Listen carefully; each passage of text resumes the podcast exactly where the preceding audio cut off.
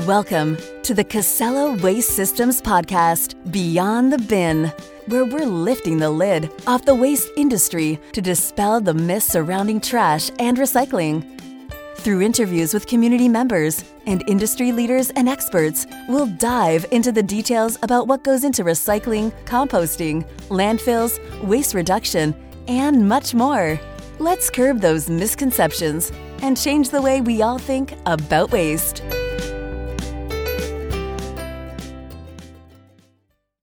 Hi, I'm Shabazz. And I'm Brianna. We're your hosts for Beyond the Bin, where we'll learn what really happens to your waste and recycling. In this episode, we'll be speaking with Bob Cappadona and Rachel Washburn, two members of the Casella Recycling team who have a combined four decades of experience in the recycling industry. We'll be discussing where our recycling goes after it leaves our home, the technology involved in sorting recyclable material, the role international and domestic markets play in recycling, and the role customers play in keeping recycling streams clean. Throughout our podcast episode, you'll hear industry terms. Here are some of the terms to listen for in this episode High grade facility, where material from mostly industrial sources gets collected in bulk and baled. MRF, materials recovery facility, where mixed recyclables get sorted into separate commodities. Single stream recycling, where different recyclables like paper, cardboard, containers, etc., are all collected in a single bin. Zero sort, Casella's branded name for single stream recycling. You'll hear Bob mention OCC or old corrugated containers. This is just an industry term for cardboard. You'll also hear Bob mention the chasing arrow on consumer products. What he's referring to is a triangle made up of three arrows that is found on consumer products. Just because a product has the symbol on it does not mean that the product is okay to put in your recycling bin. Thank you, Rachel, and, and thanks, Bob, for joining us today. I know you, Rachel, you had a long drive coming down from Maine. So we wanted to ask you, how'd you start with Casella, or how'd you start with the waste industry? Bob, I know you have a pretty interesting start in, in Casella and in the waste industry, and, and Rachel, you've done some pretty cool things up in Maine, so it'd be cool to, to get to know a little bit more about that. Sure, sure.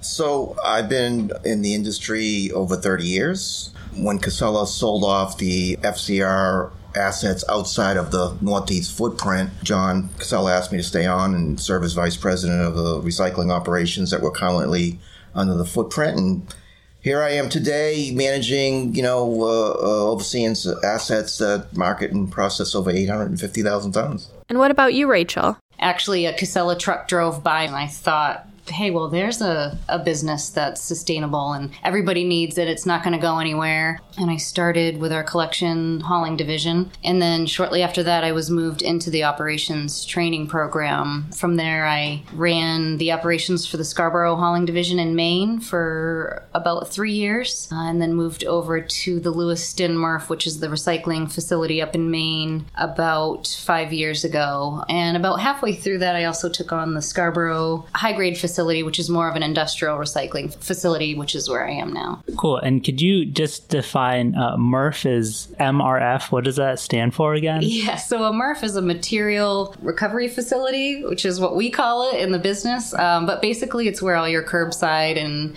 collection goes, where we sort it all out, process it, bale it, and send it back out to market for reuse. Yeah. Can you talk about the difference between dual stream recycling and zero sort recycling? The collection for recyclables was more of a source separated material. When I say source separated, bottles were by itself, paper was by itself, cardboard was by itself, and it would come into a recycling facility, and that's how it will be processed. Very clean, kind of a dump and bale, just right through a baler, not through any sorting line or any technology. Only technology was a baler. Um, and over the years, convenience turned things into kind of the collection dual stream where containers was on one side, fiber was on another side of a truck, and then that led to more technology at a at the material recovery facility, the MRF itself, and then even further coming into the early 2000s, um, single stream came, and that made it completely convenient for the homeowner. The convenience was at the household of throwing everything, all the recyclables in one bin, and that led to even further technology of optical sorting and disc screens and separating fiber from containers to a processing of, again, disc screens and opticals, um, extracting glass Um, so today it's shifted from collection, source separated collection at the curb to making it convenient from a collection standpoint and a household standpoint and shifted all of the processing and the separation of those materials to the facility itself. Is there an increased issue with contamination with zero sort now? Well, you know, when when single stream came about, again, it was about convenience at the household level. And we asked everybody to throw it in one bin, and guess what? They threw everything in one bin. Some of the things that we we don't want to see, right? And it's nothing, really nothing malicious. It's just the uncertainty of what goes into a bin, right? So. Um, we always we're at the point now where don't sweat the small stuff. Let's concentrate on the on the big materials, the cardboard, the bottles, the glass. But yeah, over the years is with the uncertainty of the acceptable list and the unacceptable list, there has been an increase in contamination. So, Rachel, in terms of the you know contamination being one of the big issues in the business, what else do you see as like a challenge within the business, or maybe an opportunity in the business? You know, on the MRF side up in Maine, maybe across our footprint. Yeah, I think a lot of it right now it really stays with the contamination story and how the world really has recycled for so long. Convenience was definitely a factor. And then you run into that classic um, intention versus impact um, situation where everyone wants to recycle as much as they can and do good. And that worked for a little while, but as the world changes and the demands of what our buyers or the recycling markets want, how we recycle is and needs to change. Everyone needs to do a little bit better. We do have a Recycle Better program right now. Um, you can find it on our website, which helps people to see what should and should not go into your recycling bin. I think the easiest way to explain it to someone in a community, a residential recycler, is to just think of the commonality of the product. Is it something that is also going to be in all of your neighbor's bin that week? A milk jug, a Tide bottle, detergent, um, soda cans, Newspaper. soda bottles, some newspapers nowadays. But if you kind of have that weird one off item in your kitchen and you're trying to figure out if that should go in your bin or not,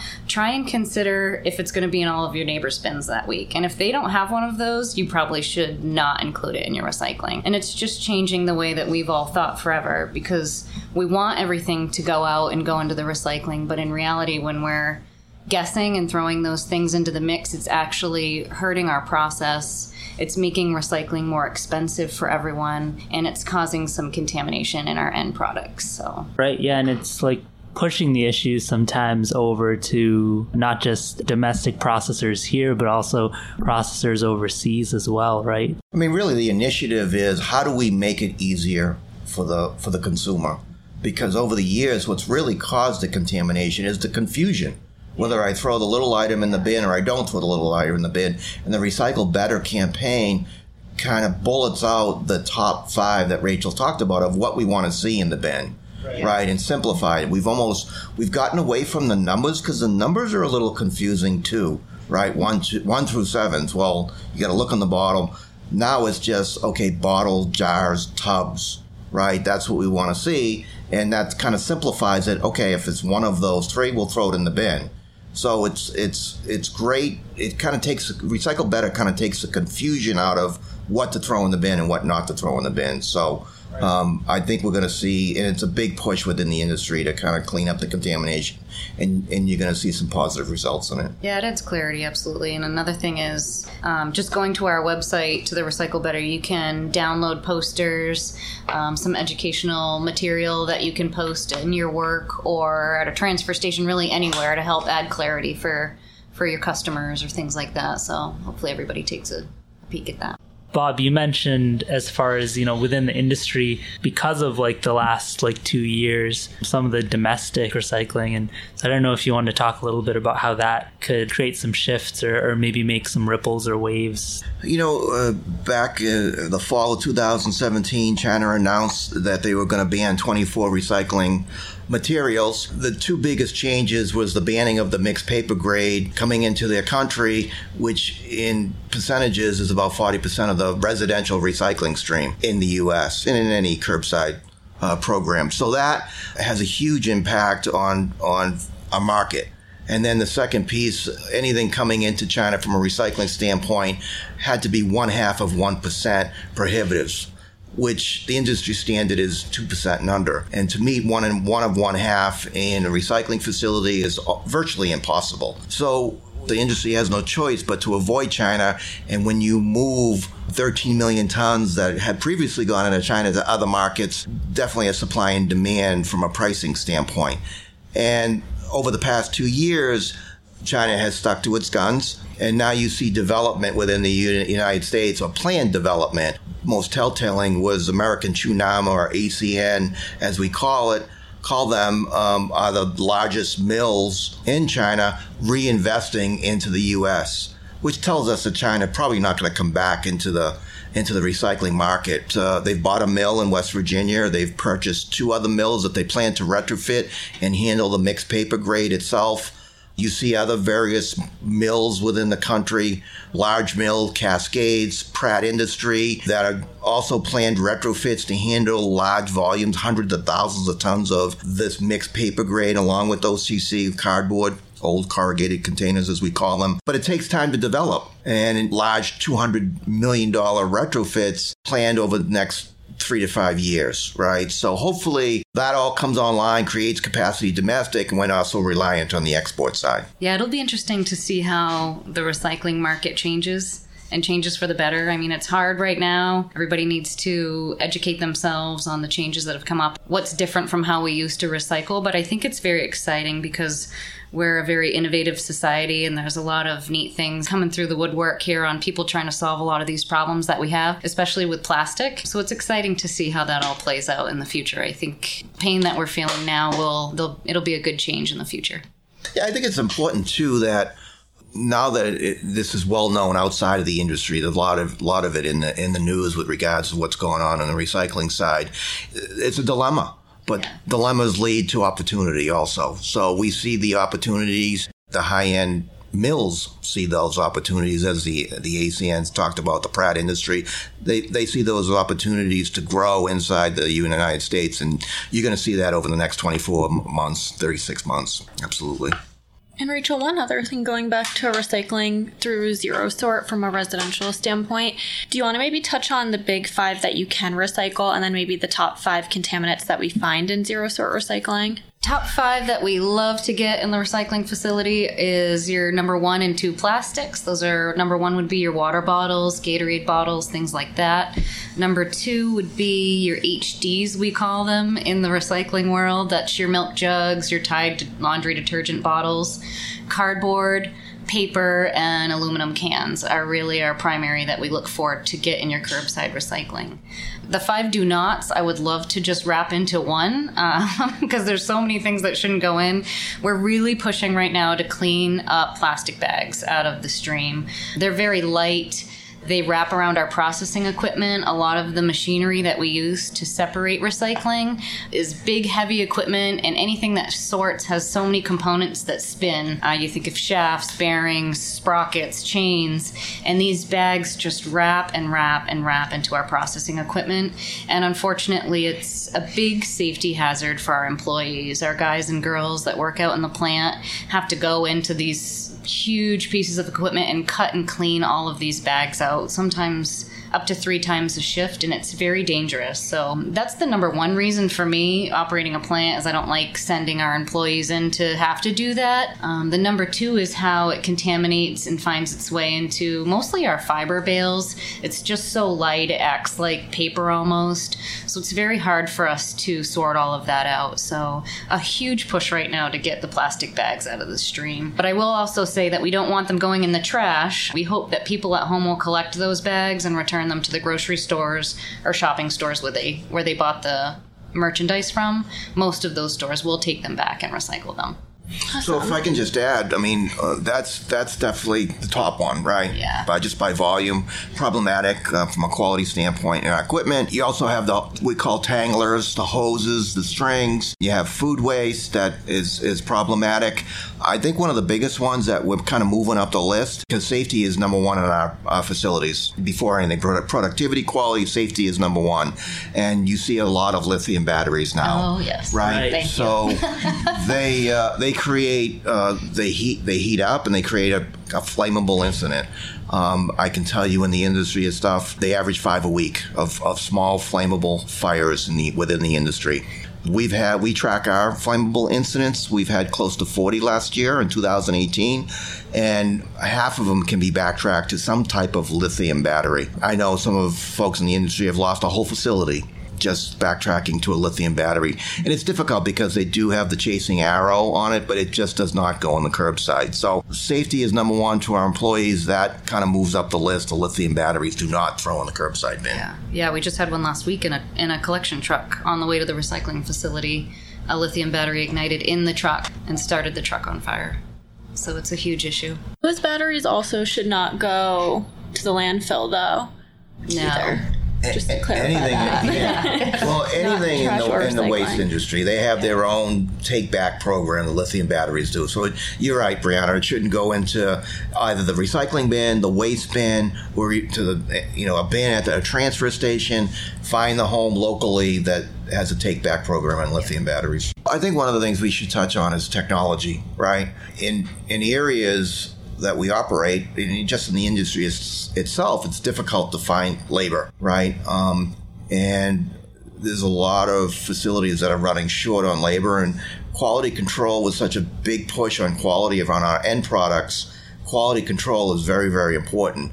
So you either have a choice of further technology or adding physical labor itself. And because it's difficult to find the physical labor within the industry, we've moved to technology, whether it's an optical sorter, um, we've looked at robotics, which is probably coming down the road within the next you know two to five years. Some facilities have already adopted it on the back end of the line from a quality standpoint. We're a little bit away from robotics with regards to it being a frontline frontline sorter, as we call it.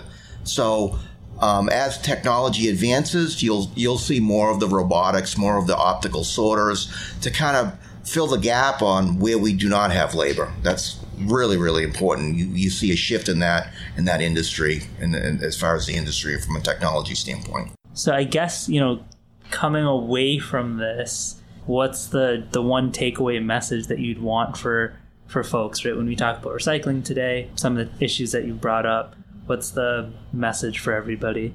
And I would push people to remember that hierarchy of reduce, reuse, recycle. Um, we seem to kind of forget that. Recycling comes last in that, um, and you need to reduce what you're using, get reusable water bottles, things like that, reuse things in the home, and then also to recycle. It's extremely important. It's one way that we can combat how much raw material we are using, and I just would urge people to to remember that to reduce reuse and recycle and if i can just add to that as a society we just need to do a better job from a packaging standpoint. And what we're ordering online what we're not ordering online. And i don't think folks realize the waste that is created just by a daily online order right? We have to figure a way you know, from a packaging standpoint, the producers do, us as society, figure a way that we're not just easily ordering online and creating this waste on a daily basis. Awesome. Thank you, Bob. Thanks for joining us, Bob and Rachel, uh, for coming out here today. And um, yeah, safe driving back home. thanks for having us It's my pleasure. Thanks for joining us to learn about contamination in recycling and how we can do our part to keep our recycling streams clean. Check out our next episode where we'll be talking about technology and collection trucks and career paths for drivers and technicians. In the meantime, don't forget to follow this podcast, give us that five star rating, and share your feedback on future topics you'd like to learn more about. We look forward to hearing from you soon.